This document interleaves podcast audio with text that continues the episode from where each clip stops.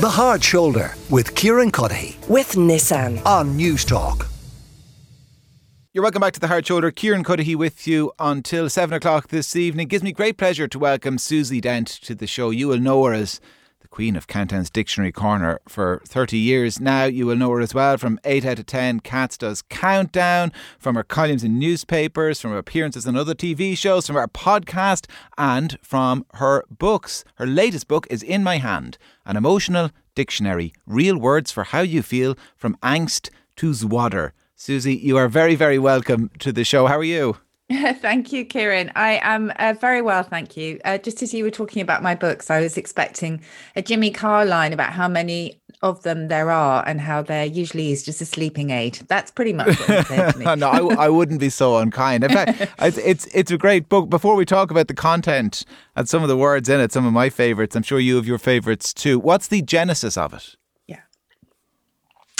I think it was really the emotions that I think I myself was feeling during lockdown, and that obviously we were all suddenly talking about how we felt because we were so out of touch physically, weren't we? We weren't allowed to hug anyone, and figuratively, we we lost contact with people, and um, one of the triggers for me really was looking in the Oxford English Dictionary uh, just one day, as I do, browsing through the dictionary, and I found the expression lonesome fret, uh, which Hmm. is defined, it's from centuries ago, and it's defined as um, a feeling uneasy from being on your own for too long. And I just thought, this is exactly what we need at the moment.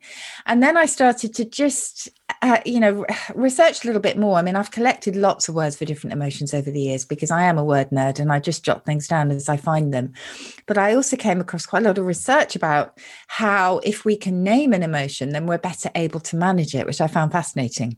Yeah, Lonesome Fret. It is here on page 200. Though, interestingly, the word below it is love. And people might suspect that uh, the book is going to be full of words they've never heard of. But it, it's not. It's, it's, it's words we're used to as well polite, mercy, sarcastic, dread, and love.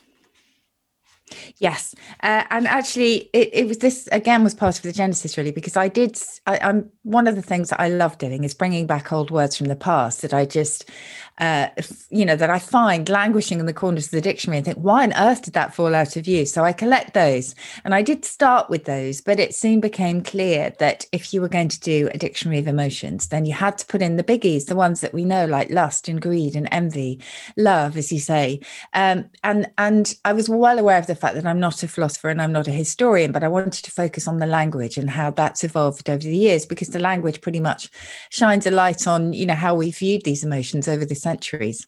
And you you describe a situation there where you, you, you pick up a dictionary and you flick through it and you happen upon uh, that particular uh, uh, word. You happen upon lonesome fret. I mean, is that that is really what you do, is it? You just kind of flick through the dictionary. Well, it's not really a physical flicking anymore. It is an online flicking because I've got the OED, the Oxford English Dictionary, online. Um, but there is also a fantastic tool on there, Kieran, which is a historical thesaurus. So if I was to click on envy, for example, I would find all the synonyms throughout history that, that have been recorded in language uh, for that particular emotion. Or if I was to look up, well, you mentioned love there. There are very, very few synonyms for love. Um, there used to be, it used to be kind of classified in all sorts of different ways, depending on the type of love that we felt, whether it was a parent towards a child or the one we feel towards our partner. Uh, you know, or a friend. We used to differentiate, but we don't anymore. And yet, love is one of the most powerful words we have. Um, so there were lots of, of online dictionary tools that I used, and it was just this wonderful adventure, honestly, which just had me going from one word to another as I was following these threads over time. Where does that fascination with words and the etymology of words and phrases, like where does that come from for you?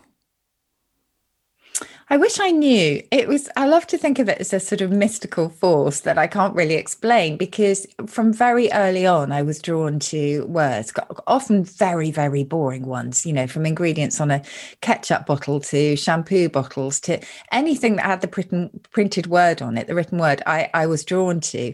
I don't really understand why. Uh, and I, you know, always talk about sitting in the back of the family car as we were going on trips to the seaside or whatever. And my sister would be reading some incredibly incredibly thrilling novel. And I would be immersed in French and German vocabulary books because that was my joy. But I can't really explain why. I'm just so lucky that I found it so early. It's uh, like the as well the words that we use every day. I, I think people as well why these stories and these books and your appearances on kind of why they tend to resonate is people are fascinated by the progeny of some words that they don't tend to think about. One of the first words that kids learn in school, in national school in this country, in Irish, is milsean. Hmm. Which is sweets.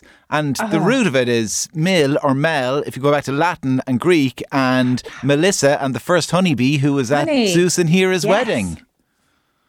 Oh, I love that. That's absolutely beautiful. And, and that sweetness, the sweetness of honey and things, you'll find in, in lots of words as well. Like honeymoon, for example, is um, I'm going to go off on one here, Kieran, but um, honeymoon it. is actually quite a cynic, cynical word because the idea was not that this period is as sweet as honey, but that um, it kind of the moon bit is is to do with waning, so the sort of sweetness wanes over time, uh, which is really quite sad when you look at it. Yes. But um, but yeah, words words words like that, as you say, if you start to decode them and unpack them, there are so many surprises. And sometimes they just wear their hearts on their sleeve, only we've changed the pronunciation. So, uh, you know, something like breakfast, for example, if we still pronounced it as break fast, we would understand that we're breaking our overnight fast. Or if we were to talk about secretaries as secretaries, we might guess that they were keepers of secrets originally.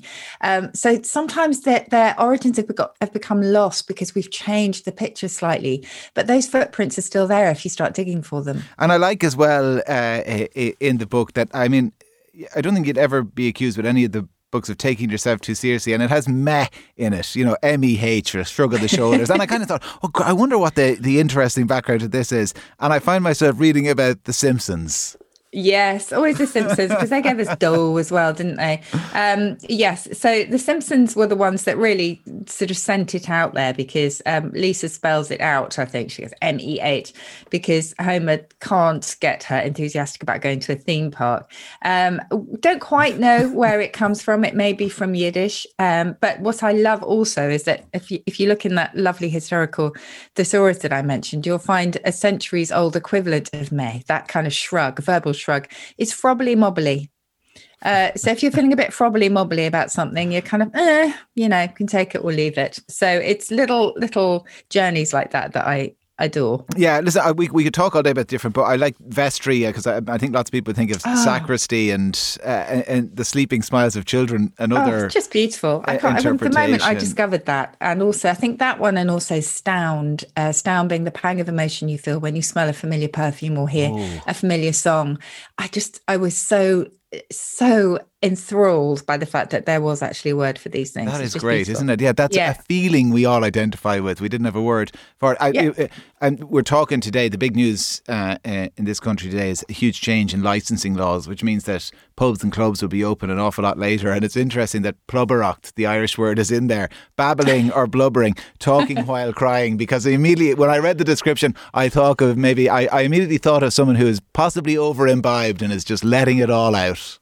Oh yes, there's also in the in one of the old drinkers dictionaries you'll also find maudlin drunk uh, as an example of uh, one of the types of drunks that you might find, and it's the one that just kind of gets very soppy, possibly goes around kissing everybody, and uh, yeah, just is going to feel the effects the day after. Well, listen, it, it's a great book, um, and I mentioned all the different ways people will know you. I didn't mention actually the word the word of the day on Twitter as well, which a lot of people love uh, uh, your, your, posts. Well, and and the, the pointed nature of them sometimes i mean that, that's a kind of a funny one. I mean how do, how do you walk that line yeah, it's interesting, isn't it? Sometimes, obviously, they are riffing off a topical event. Uh, so, you know, I think that's probably fairly obvious. But other times, genuinely, they are quite self referential.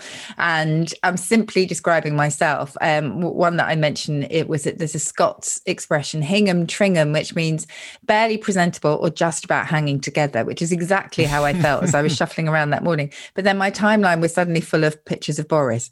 Um, so that tends to be how it works. But, you know, our dictionaries are particularly full of insults. We love a good insult. I think we're sort of quite a gossipy um, lot at heart. And the moment I post an insult, honestly, people begin to apply it to anybody and everyone. I mean, whoever is in their life that they feel is deserving of this particular insult. So it just shows you how versatile language is and how flexible it is. You know, people are just sort of picking them up and then using these words as they as they wish. And then on Countdown, I mentioned 30 years. I think Countdown itself celebrates, is it 40 years next week? Uh, it's yes. been on television. It's remarkable longevity. I know it's it's fantastic. We've had a great time celebrating the 40th, and um, you know, I think honestly, it is all about the format because everyone, well, most people, I think, have seen Countdown at some point in their lives, and they will know instantly how to play the game after watching one numbers round and one letters round. You just you just know, and it it just draws you in.